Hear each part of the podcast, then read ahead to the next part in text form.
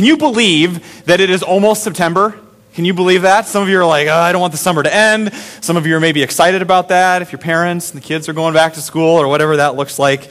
Uh, I know for myself, I used to dread this time of year growing up because it seemed like those endless summer days were now uh, coming to a close and no more sleeping in till noon uh, or after. Uh, many of you remember those days. And now that I am a dad, I'm wondering if I can ever sleep in past eight uh, again. So some of you parents know what that's like uh, as well. But I'll tell you what, this time around, this summer, uh, with you as a church, I am not bummed one bit. I am actually really, really excited for the fall and a lot of the things that Andy mentioned in the announcements earlier with the core class coming up and things like that. Do you know that over half of this church has taken that class? I mean, praise God for that. Uh, and it's only been going for a year and a half, but we'd love to have all of you take it. So I'll put in a little plug uh, for that. But that's looking ahead. Looking back, I don't know if you remember back in May, I made this startling announcement to you, and it was this We're going to stay open for the summer. I know, it's crazy talk, but a lot of times we think we kind of shut down as a church and we go, oh, let's just kind of get lazy and take the summer off. Well, in fact, as I was thinking about it this week, you've actually done the opposite as a church. And a lot of you have taken uh, part in a lot of the things we've had going on this summer, but it's not the first time that you've blown me away as a church. But I can tell you, I've actually seen more love, more joy, more enthusiasm, more passion for loving each other and reaching out to this city in the past few months, I can honestly say, than ever before. And so I just want to say, God was on the move this summer through you. Just a few things if you if you've been in and out, if you don't know what's been going on from this church right here, God through you. We saw uh, several homes and, and, and lawns get remodeled and renovated. We saw hundreds of backpacks being filled for kids that go back to school here all over the city. We saw life groups multiplying and going deeper than ever before. We've seen many of you step up into leadership roles and take up the challenge uh, of jumping into leadership development groups and things like that. And uh, despite all of your fears, uh, you're rocking it and doing an awesome job as leaders. Uh, we've seen those people who were once far from God and, and didn't understand what church was like, an authentic community, come to faith for the very first time, including, you might have missed this a couple weeks ago. We had our baptism service at the river. 22 new people were baptized a couple weeks ago. So praise God for that. That's exciting. That is really exciting. A lot of those folks are obviously uh, at our first service, and maybe some of you are here today. I don't know, but it was an awesome, awesome time. And to cap it all off, uh, last night, many of you were here for the backyard barbecue that we had, and what a way to end the summer with a little bingo. Amen because you're not a church unless you have a bingo game, right? So uh, that was that was fun. So God did not take the summer off. Amen. Amen. Amen? All right, you're the 11 o'clock service. Here we go. You should be awake by now. All right. So what I want to do is I want to share with you the Apostle Paul's words for the church of Philippi a couple thousand years ago, but I believe that they apply to us today, and they are my heart for you today. Even though I don't know some of you the best, even maybe it's your first day here, it's still my heart for you because I love being the church with you. And so this is up, up on the screen. You can read it. And I just want to read this for you Philippians 1 4. So this is Paul speaking to the church of Philippi, and this is my heart for you this morning. Every time I think of you, I give thanks to my God. Whenever I pray, I make my requests for all of you with joy. For you have been my partners in spreading the good news about Christ. That's honestly my heart for you. I am so excited for what God is doing in our church and among us. And we can be the church because you are the church. I can't do it alone. We as a staff can't do it alone. It's you being the church. And I can honestly say that I, I, I, am so excited. I am so proud of you as a church, and I've never been more excited for what God is going to do uh, in the months ahead. And so we want you to know that we pray for you, and we continue to pray for you that God would continue to do amazing things through you. So, as we get started this morning, uh, I just want you to, to feel that wash over you uh, and just, just bask in God's love this morning. And so, I just want to start out with a word of prayer. So, would you bow your heads with me? God, it is good to be in your presence. And we know that, that uh, where two of us or more are gathered in your name, you promise us that you will be there. And that, that is us this morning. We are here for nothing else than for you. We just thank you for a moment to rest. to just be still and to take a deep breath from our week, from all our running around and rushing about. And I just get, pray, God, that for the next few minutes that you would slow us down and that you would open our hearts to your word this morning, that you would speak to us in a brand new way, in a very personal, direct, powerful way this morning, and teach us something new about who you are. And I pray that this morning that we would not just be hearers of the word, but that we would be doers, that we would apply what we learn this morning. And we pray it all in your name. And all God's people said together, Amen. Amen. All right.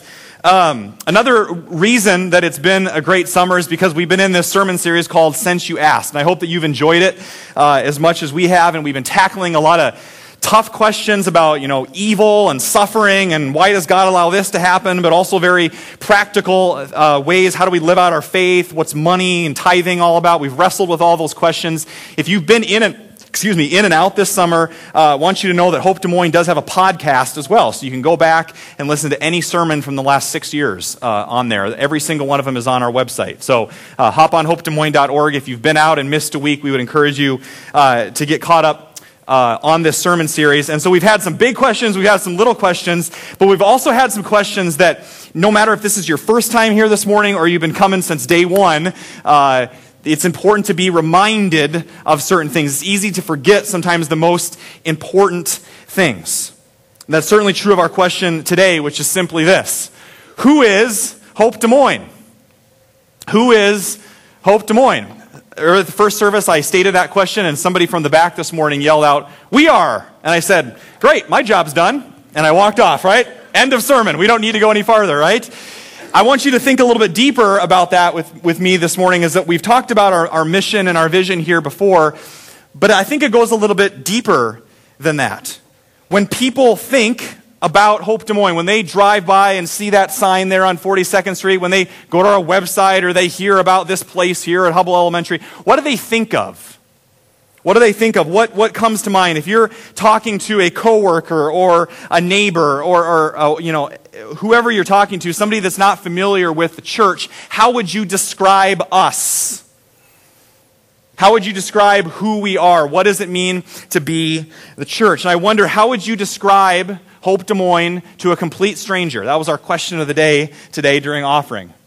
So I'm not just going to pose that question to you, I'm actually going to have you practice it you're actually going to do it. And you're like, oh, I came to church. I have to talk to people. Yes, you have to talk to people. We're going to force you to because uh, we're the church and that's what we do. So, what I want you to do this morning is turn to the person next to you in just a second. So find a partner. If you need to go across the room, you can do that as well. I'm going to give you a couple minutes, and I want you to pretend, each of you are going to do this, that you've never heard of this place before.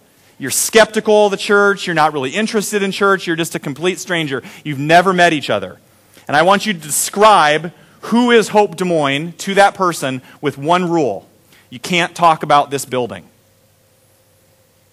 That's the only rule. You can use whatever language and talk however you want. One rule you can't talk about this building. To answer the question, who is Hope Des Moines? So you're explaining that to a complete stranger. So partner up. I'm going to give you a couple minutes. This is an all play. This is for everybody. Even if you have no idea what you're doing, just go for it.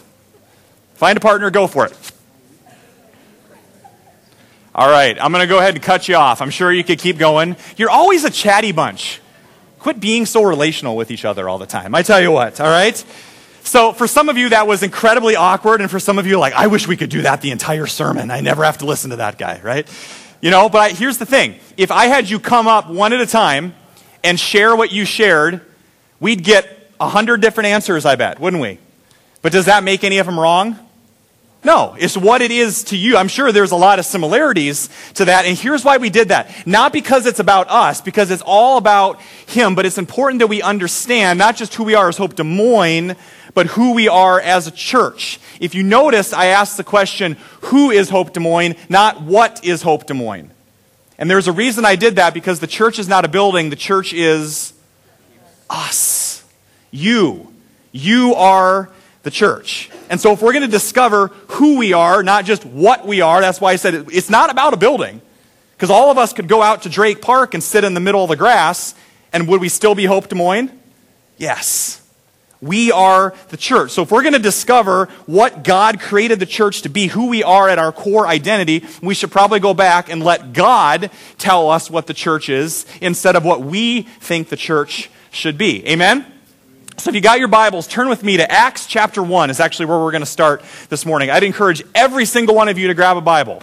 Every single one of you. And if you are not in that habit, I would encourage you to do that that uh, coming to worship every single week would seem weird without a Bible in your hand. That's just kind of what we do. So it's an all play for everybody. And we're going to start in Acts chapter 1, verse 6. So Acts is right after the Gospels Matthew, Mark, Luke, and John. Acts chapter 1, verse 6. So when we arrive on the scene, Jesus has just come back from the dead. Minor detail, right? No, big deal, right? How many people do you know that ruin their own funeral? One, right? Jesus is really good at ruining people's funerals. He ruined his own, right? He comes back from the dead, right? And now we're saying, what's next? What's going on? So all his disciples and his followers are gathered together and they're waiting for their instructions. What do we do now? And that's kind of, I think, what we're asking this morning, too. Okay, what do we do? To which Jesus responds in verse chapter 8, to let me paraphrase before I read it. What's next? You are. Oh, hold on, Jesus, right? Before we get to the verse. Uh, Jesus, aren't you supposed to like kick out Caesar and the Roman government and then you can take over and be a king like David was and everything? No, Jesus says, no, no, no, no. That's not what I came to do. I came to serve, I came to love, I came to give my life for you. What's next? You are. And here's why. We pick up in verse 6. Jesus says, But you, Notice not, he doesn't say, I will do this. He says, but you, the church, will receive power when the Holy Spirit comes on you, and you will be my witnesses, telling people about me everywhere in Jerusalem, throughout Judea and Samaria, and to the ends of the earth. Boom, that's it. Jesus' final words, and then he goes up the giant zip line up to heaven, probably asking on his way up, okay, any questions? Okay, good. Right? That was a joke, by the way. He didn't actually say that, right? And you can imagine the disciples going, Wait, a uh, couple questions, Jesus. Is, is that it? You know, he's like, You got it. If there was one more verse in the Gospels, if you could just tack on one more thing, do you know what I think Jesus would have said? You've got everything you need to do what I've called you to do. And he says that to every single one of you this morning. Do you know this morning that if you are in Christ, that's what it means to be a Christian, your identity is in him. You are in Christ. When God looks at you, He doesn't see your sin and brokenness, He sees His Son. So you are in Christ. If you are a Christian this morning, if you are following Jesus, the same power that rose Jesus from the grave lives in you. Let's stop beating around the bush. Let's stop playing it safe. Let's stop just playing church. Believe that this morning and go live in that. The same Spirit that was poured out here in the book of Acts and Pentecost is being poured out into your hearts. You have it. You have the exact same Spirit that I have. Every single one of us are the same in that sense. If you are in Christ, that power lives in you. Think about that this morning. That's powerful. Just let, let that soak in for a second. So Jesus says, you know, what's next? You are. Everything that you've seen me do, you go and do it. Go be my witnesses and extend my kingdom in this earth. And so essentially, this is important now, the book of Acts, meaning the beginning, the birth of the church, starts out with Jesus telling a ragtag group of imperfect people, I am sending you out not to start a church service, not to just go build a building, okay? He says, I am sending you out as a movement that will not and cannot be stopped of people on mission. The very first identity that followers of Jesus, that eventually become, one chapter later in Acts chapter 2, they become the church, their very first identity is sent ones. Hear the word apostle a lot? Do you know what apostle literally means? Sent one. So they, their identity has changed from disciples to apostles. They are now sent. And that is the true identity of every single one of us this morning. We are sent ones. And so the church didn't start with a building for services, it started with a movement of people who have been set on fire by Jesus' life and sent on mission. Now, what is that mission? Now, before we get to that, I want to take a step back. When you think about mission or mission statement, pretty much every business or company or organization or church of any sort has a mission statement that kind of guides them and determines everything that they do and what they're about. It gives purpose and direction to everything that they do.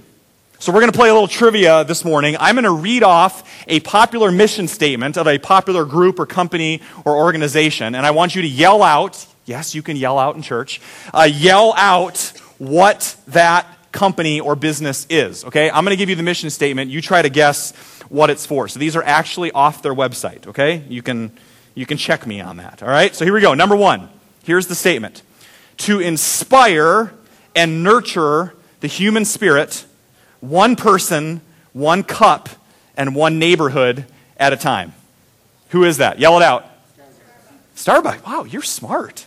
Good job. Nice work. Yeah, that's, that's something worth getting up in the morning for, right? Notice they didn't say anything about coffee. Maybe the same reason I didn't have you say anything about a building. Because maybe what Starbucks is after is not coffee. You ever think about that? Number two, here's the next statement we create happiness by providing the finest in entertainment for people of all ages everywhere. Man, you're smart. Wow, yes, the Disney Corporation. That's a powerful mission, isn't it? That's a pretty bold statement, right? All ages everywhere. Okay, number three. Here's a fun one. You're not going to get this one, I don't think. A work in progress. Some of you are like, me? My mission statement? Can you guess what that is? You know it. Twitter. You can go check me on it. The last time I looked at their website, it says that is our mission right now. We are just, we're a work in progress. So they must have big plans, right? Something's going on there. All right, last, last but not least, number four. To be our customer's favorite place to eat and drink. At Chick fil A and McDonald's. It's McDonald's. That's right, absolutely. So that, that kind of makes sense. Okay, last but not least. To reach out to the world around us and share the everlasting love of Jesus Christ. Hey, you got it. Awesome. Five out of, well, four out of five. You missed Twitter. Okay. But I'm glad you got that one. And you know what? Here's the difference between that one and all the other ones I just read. I think that one's giving, worth giving our lives to. I think that one's worth getting up in the morning every single day for because that's the one that's going to change people's lives. Not us, but God through us. And you might be saying, oh, that's a, that's a cute little mission statement, John, you know, reach out to the world around us and everything. We didn't come up with it. It's not our slogan. Instead, we believe that it's right from the lips of Jesus, that he makes it very clear and direct. In Scripture, in the Gospels, Jesus gives us a great commission and he gives us a great commandment. Everybody say commission and commandment. And you put those two things together, and that's how we get our mission statement as Lutheran Church of Hope. That's, that's who we are. So, first of all, turn with me to Matthew chapter 28. That's where we're going to find the Great Commission. If you don't have this uh, passage underlined, circled, highlighted, the page bent, marked with a Crayola crayon, I think you should do that, right? We've spent some time here as a church the last couple years. Matthew chapter 28, verse 18. And this is the Great Commission. Again, some of Jesus' final words, his parting shot. And he says this Therefore, go and make disciples of all nations, baptizing them in the name of the Father, and of the Son, and of the Holy Spirit, and teaching them, verse 20, everything I have commanded you. So, of all the things that Jesus could have said, he has the most important words. He says this The mission is simple teach people to become like me, to be my disciples in every aspect of their life. Go wherever you need to go, no matter what it takes. And I want to point something out here, just as a sidebar. Does Jesus say, go and, be, go and build the church? Does he say, go and make church? What does he say? Go and make disciples. Because here's the truth that Jesus is trying to get us to understand. When you make disciples, you will always get the church. But if you just play church, you may not always get disciples. You following me? It's a very important distinction. That's why Jesus said, This is your number one goal make disciples. And when you do that, when you go anywhere that God calls you and teach people to live like me in every aspect of your life, no area of your life is off limits. This is what I'm calling you to do. This is a part of Jesus' mission statement. By the way, do you have a mission statement for your marriage? For your relationship that you're in? Do you have a mission statement for your family? Everybody that lives under this roof, this is what we're about.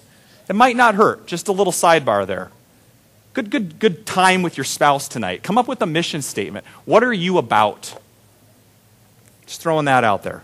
So we have the Great Commission in Matthew chapter 28. That's what Jesus is calling us to do. But when we go on this commission, we always do it with love. It starts and ends with love, and that's where the Great Commandment comes in. So turn with me to Mark chapter 12, just the next gospel. So Matthew and then Mark. Mark chapter 12. And we're going to pick it up in verse 28. Mark chapter 12, verse 28. So, as you're going, Jesus says, and making disciples, how are you going to do that? Jesus has got himself in a pickle with the Pharisees. In the Old Testament, there was over 600 laws. And so they're trying to trap Jesus, and they're going to ask him, okay, so boil it down. Which one's the most important? They're trying to make Jesus go, uh, I don't know, right? Jesus never said, I don't know. He just responded to their question with another question. That's normally what Jesus does. It drove him nuts. But he answers it this time, and we pick it up uh, in verse 28. One of the teachers of the law came and heard them debating.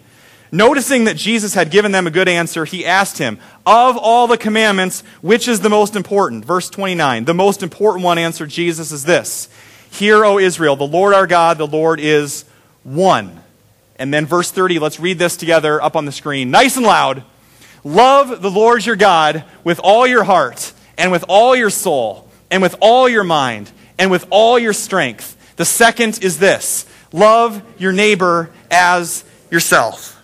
Heard of a pastor once that preached on that for like a month, and then two months, and then three months. He kept preaching on that verse. And some of the leaders of the congregation came up to him and said, Pastor, I appreciate your preaching and everything, but I think it's time to go a little bit deeper, right? We just keep talking about love. It's pretty basic to, to Christianity. I think, I think it's time we need some deeper, deeper teaching from you. And the pastor looked at him and he said, Hey guys, nothing, nothing against you. We're all in this together. But uh, when's the last time that you feel like you went an entire week and loved your neighbor as yourself? That's pretty deep, isn't it? Oh, yeah. So maybe the goal of preaching and maybe the goal of Bible study is not the Bible study. Maybe it's to do the word, to apply it. So he said, I'll go deeper when our entire congregation is loving their neighbor as much as they love themselves. That's tough. I don't do that every day. I don't know about you. I don't even know if I love my wife as much as I love myself sometimes, or my son, or my friends. Let alone Jesus says, Love your enemies? That's deep, right?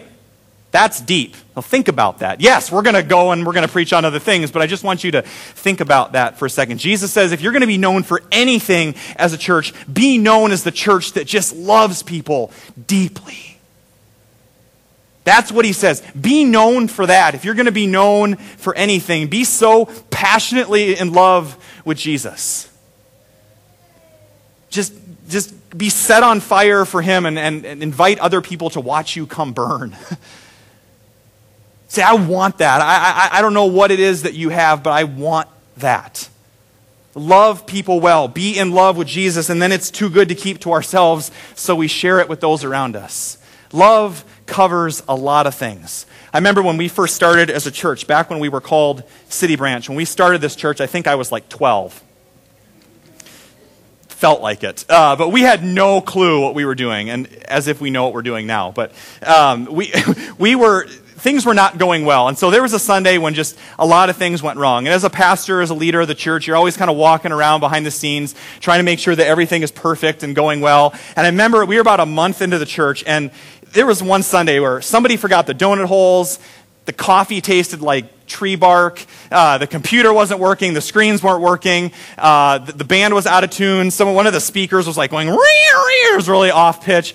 Uh, the band didn't sound that great that day. My sermon was sketchy at best. Uh, it was just a not a good day. So I was so bummed out. I was like, man, are we having an impact at all? Nobody's going to come back. It's going to be terrible. So I'm sauntering out to my car. I'm walking down that hallway up on the second floor. I'm just walking through the lockers up there going, What are we doing? We're trying to do church in an elementary school gym. Like, geez, what are we doing here? And I hear a couple guys talking behind me. I don't think that they knew it was me. They were far enough behind, and I wasn't like eavesdropping, but it was hard not to hear their conversation. And I heard one guy say to the other person, I knew that they were in worship that day, and I heard one of them say to the other one, You know what? I really like it here. This is a cool place. And the other guy goes, Yeah, me too. It's like they really love us here. I think I collapsed into the locker, you know. And I was just thinking, I could just stopped right there with all my woe is me attitude about life. And I just said, Here, God, in an elementary school hallway in the middle of Des Moines, if we can be church here, we can be the church anywhere. And all of a sudden, all that piddly little details didn't mean anything anymore because that's why we do what we do. Let's be known as that church because you know what changes people? Love. Not guilt, not shame. If you want to change your spouse, if you want to change your roommate, if you want better friends, love them. You can't guilt people into things. You can't force them into things. You can't judge them into things. Love changes people. Serve your spouse. Serve your family. Serve each other. That's what's going to change you. And that's why Jesus says that's what it boils down to. Love each other with the same kind of love that you love yourself. It's like they really love us here. And it makes me wonder what if our posture of coming in those doors every single week was who can I bless today? Who can I love today? What can I bring to this community? Not what can this community give to me? What can I get out of it? It's like you're going to the store or you're going to the movie theater. I'm just going to consume, consume, consume, consume. I don't see that anywhere in the Great Commission or the Great Commandment. See, God, what do you, what do you want to do through me for this church? Who do you want to bless through me this morning? A hug, a handshake, a high five, a fist bump, whatever it is, God, how do you want to use me? And so what we do is we take the Great Commission and we take the Great Commandment and we put them together like an Egg McMuffin, and that's how we get Hope's mission statement which is to reach out to the world around us and share the everlasting love of Jesus Christ. But you're not going to remember it unless we do actions. If you've been around here long enough, you know you don't have a choice. Even if it seems silly, get your arms out, shake them out. We're all in this together. You're all going to look silly together, right? Repeat after me. Ready? Ready? Reach out to the world around us. Oh, geez, people. Blah, blah, blah, blah, blah, blah, blah. Go to church, drink some coffee. Here we go. Reach out to the world around us and share the everlasting love of Jesus Christ. Okay, let's put it all together, all at once. Here we go. Ready? Reach out to the world around us and share the everlasting love of Jesus Christ. That's more like it. I love it. Give yourself a round of applause. There you go. That wasn't so bad, was it? Right? Some of you are going to be doing that on the way home in your car. YMCA, right? Whatever you do, right? That's why we exist. Now listen to this. Not just to have a mission statement that hangs on a plaque on the wall. We don't have that. Do you know where the mission statement happens? In you. When we share God's love with those around us, for your neighbors who are still skeptical of church, for your coworker that's wrestling through a divorce, for that empty chair in your life group that's waiting to be filled. For that person that you wave to awkwardly every single week on your way to work on your block that needs to experience the same love and acceptance that you've experienced here. That's why we do what we do. For the tens of thousands of people in Des Moines that don't have a church home, that don't yet know Jesus. That's why our mission statement is what it is. And just a side note, we're not competing with other churches. We're not trying to get other people. That's not in our mission statement, by the way, to be the biggest and the best church in Des Moines, right? I think actually a part of our mission statement should be to make every other church better than us. To pray for them, to support them, to serve them. And we do that. I meet with these other pastors regularly and I say, How can we love you? How can we support you? Why? Number one, because we're all on the same team, right? It's not about hope, it's about the kingdom, okay? And that's why we support all those other churches. And number two, because the stakes are too high, because it's a matter of life and death. Heaven forbid that we sit here and go, the goal is to get more people to our church. No, the goal is to get as many people possible connected with the life changing love of Jesus Christ. That's why we do what we do. And if other churches can do that, awesome. I meet with these other pastors on a regular basis. They are praying for you, we are praying for them. We talk on a regular basis about all the weird people that we want to trade with each other from our churches. We, I'm just kidding. Some of you are like, really? Am I on the chopping block? No, I'm not. I'm just kidding, right? But we talk with them on a regular basis. It's not a popularity contest, it's about making disciples, no matter what worshiping community they're a part of. Jesus pretty, puts it pretty clearly what you should be known for as a church. Let's read this together up on the screen. This is John 13, 35. Let's read it together. By this, Everyone will know that you are my disciples if you love one another. Jesus says it's got to be the mission of being disciples and loving people that defines you. Not your style of worship, not your size, not where you worship, because those things are always going to change. The question is are you on board with the mission? Are you on board with the mission? Because we might not always worship here. We might not always just worship on Sundays. We might try different groups. We might try different classes or outreach events. We might sing different songs. We might have different instruments up here. Instead of giving high fives to people some week, we might give knucks. Who knows? We might just mix it up, right? But does any of that stuff that I just mentioned change our mission as a church? No. No, Jesus makes that pretty clear. People often ask me, John, like, what's your goal for Hope Des Moines? And what they're always asking is, how big do you want it to get? I mean, how many hundreds of people do you want? I mean, wouldn't that be really cool if you had hundreds of people, thousands of people? What's your goal? You know what I tell them? Our goal is not to be 100 people. Our goal is not to be 300 or 350, whatever we are. Our goal is not to be 500 people. Our goal is not to be 1,000 people or 10,000 people. Our goal is to make disciples and love people the best that we can and leave the results up to God. Amen? Our job is to be faithful. Remember our scripture reading for today that Laura read for us? We water, we plant seeds, but who makes things grow? God. He decides what this church looks like, not us. It was his idea, not ours. So if you're stuck on a certain preacher or worship leader or a certain place where we worship or a certain style of worshiping or a certain number of people here, I hate to break it to you. It's going to change because God is on a mission and things are moving and growing. Healthy things grow deep and wide.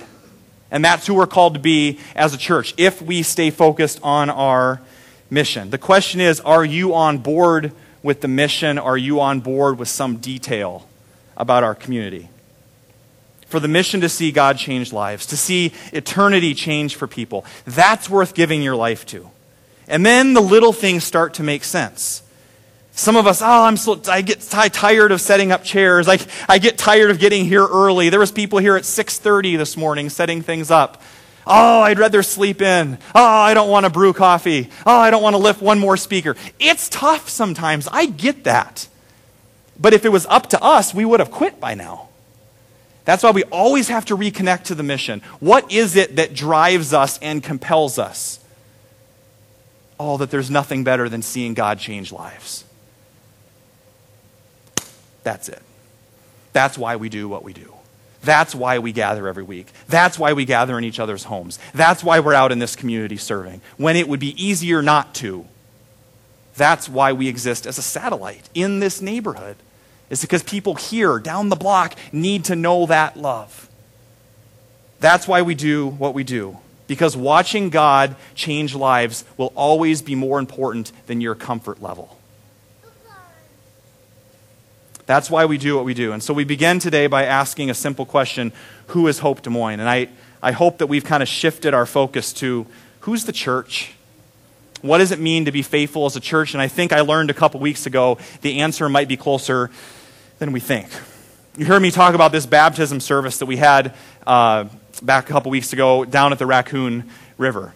And so you heard me mention uh, about this, and we're doing exactly what Jesus says in Matthew 28. We're baptizing people in the name of the Father, Son, and Holy Spirit. And before we did that, we did a short baptism class. And, and as I was teaching it, I, I tell everyone this, and I want to tell you this this morning. For those that are in Christ, this is true of you as well. I said, Do you know that you're becoming brand new today? That that's your identity. You're not who you were anymore. That's true for all of us. And if you're interested in getting baptized, I'm serious. If you haven't ever experienced that or did long ago and want to reaffirm your baptism, we would love to do that. Just let me know. So I told the group, I said, when you think about it, baptism, when you go under that water, the old you is dying, dead, done, over with. Your fears, your mistakes, your guilt over the past, your sin, it's done because Jesus dealt with it once and for all on the cross. So when you go under that water, the past, your old self is dying, and when you come back up, you are a new person. Now, who is that? What are we baptizing you in? The Father, Son, and Holy Spirit. That's your new identity because if you are baptized in the Father, He's your Father, which means you're His kid, which means we're brothers and sisters, and that makes us family. And so you're called to love each other as family baptized in the Father. I'm baptized in the name of the Son, who is Jesus, who's our King. And if He's our King, that means we're His servants. And we're called to be servants of all because He first served us by washing our dirty, grimy feet and eventually laying down His life for us. So we're called to be not just family members, but to serve. Father, Son, baptized in the name of the Holy Spirit, that same Spirit we talked about in Acts that equips and empowers you to go out and to be witnesses. So when you come up from that water, you're not who you used to be, you're who you are now, who God says you are.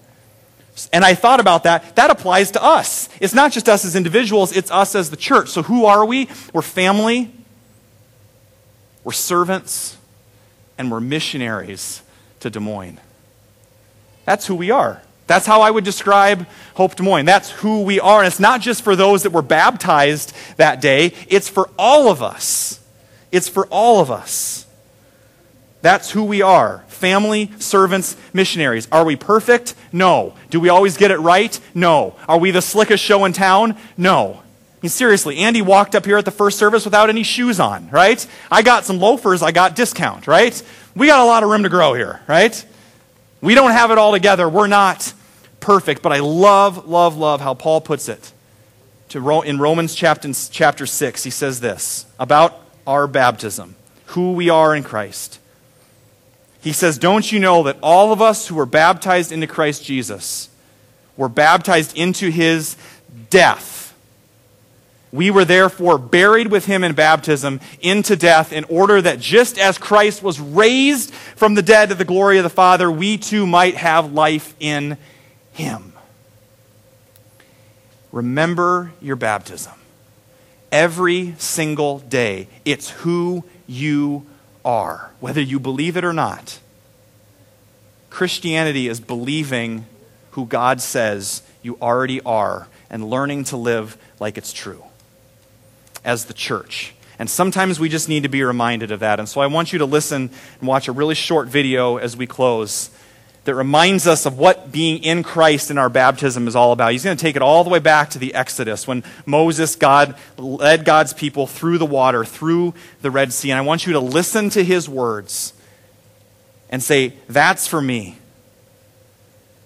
Let it wash over you this morning and put yourself in his shoes as he runs into God's arms. Let's take a look.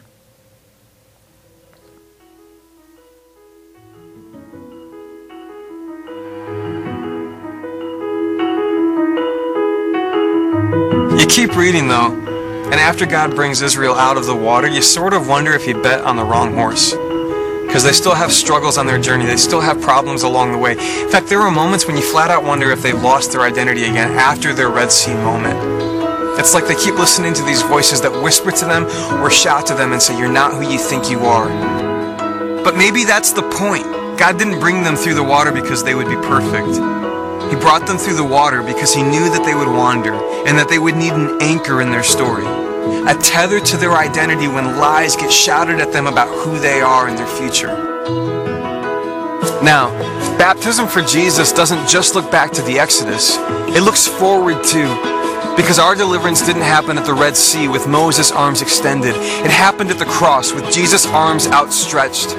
We weren't rescued from Pharaoh's army, and we've been saved from the slavery of sin it's not the waters that cleanse us, but they symbolize a life that has gone to the cross with Jesus and come up from the grave with a new identity of freedom in Him. As we're going to have moments when we're tempted to believe that we're the old us instead of the new us. You're going to have voices screaming at you that say that you're not holy, you don't belong to Him, you aren't loved. But you and I are given a moment to step into the waters, to feel grace wash over us from head to toe Jesus says be baptized in the name of the Father, the Son, and the Holy Spirit. Your sins may seem to pursue you, but they've been drowned in the blood of Christ shed at the cross. We've been renamed, reclaimed by Jesus. We've been adopted as sons and daughters. We are children of God. Engage in a defiant act of protest against the voices of shame that chase you and tell the world that you belong to Him.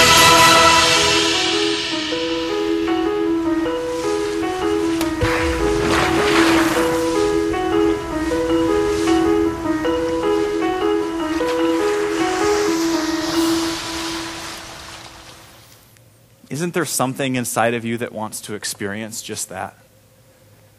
The feeling of running completely abandoned into the arms of God and jumping in and letting the waters of His grace rush over you. And you can. It's not just for the physical act of baptism, that's what you can experience every single day. If you are in Christ, that's who He says you are. And so I'm out there at this baptism service, and I'm standing out there about waist deep, kind of getting my inner John the Baptist on. And over and over, 22 people, one at a time, are walking out to get baptized. And I, know some of their stories. And they weren't running on a dock like that, but in their heart, I think they were. Because they know where they've been, and they know that if God had not intervened, they would not be there today. They would not be here. They would not be members of our church because God intervened. And so they're coming out one at a time, and I'm, I'm looking at them and I'm praying for them, and they're going down and they're coming up as brand new people in Christ. And I could not help but think this is why we do what we do. This is why it's worth getting up every single day to be the church, because there's nothing better than this, because this is worth giving our lives to. Because at the end of the day, when God changes somebody's life, man, you can set everything else aside. It doesn't get any better than that. At least for me, to, to get a front row seat to that, that's what it's all about. And it's almost like when, when they're walking out in that water, and I get to give him a big hug. It's almost like God is reaching out his hand, and he's reaching out his hand to you this morning, saying, You're mine. Even if you've run away, if you've been far away and disconnected from me recently, you're mine. You always have been. But maybe today it's time to come home and let your father tell you who you are. You're mine. You are my son and you are my daughter, and I love you no matter what circumstances you find yourself in right now. Come and run and jump off that dock and run into my arms. They are always open for you.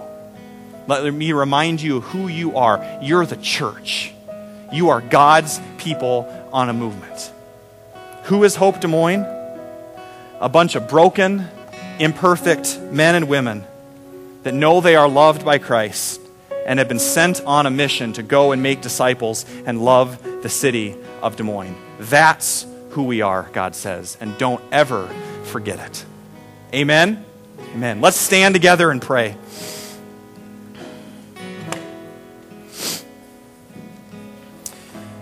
Oh, God, it is good to be in your presence this morning. It is good to worship you. It is good to let your word pour over us, to remind us of who we are. God, and we're just going to be honest with you this morning. Some of us maybe don't feel that all the time. We don't feel like we're loved. We don't feel like we're accepted. Feel like maybe we've messed up a little bit too much. that we don't maybe don't deserve to worship you. But God, would you remind us it's only by your grace that we sing, that we worship, that we be the church. God, fill us up with your love this morning till all we want is more of you, is more of you. God, remind us of our baptism. Move us into that place.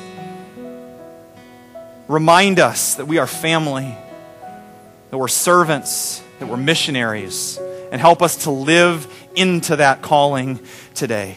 God, as we worship you now, I just pray that we could be fully present. Just be with you for these moments. We just want to bless you. We want to bless your name. God, thank you for who you are. And may we walk in your promises this week. And all God's people prayed together. Amen. Let's worship him.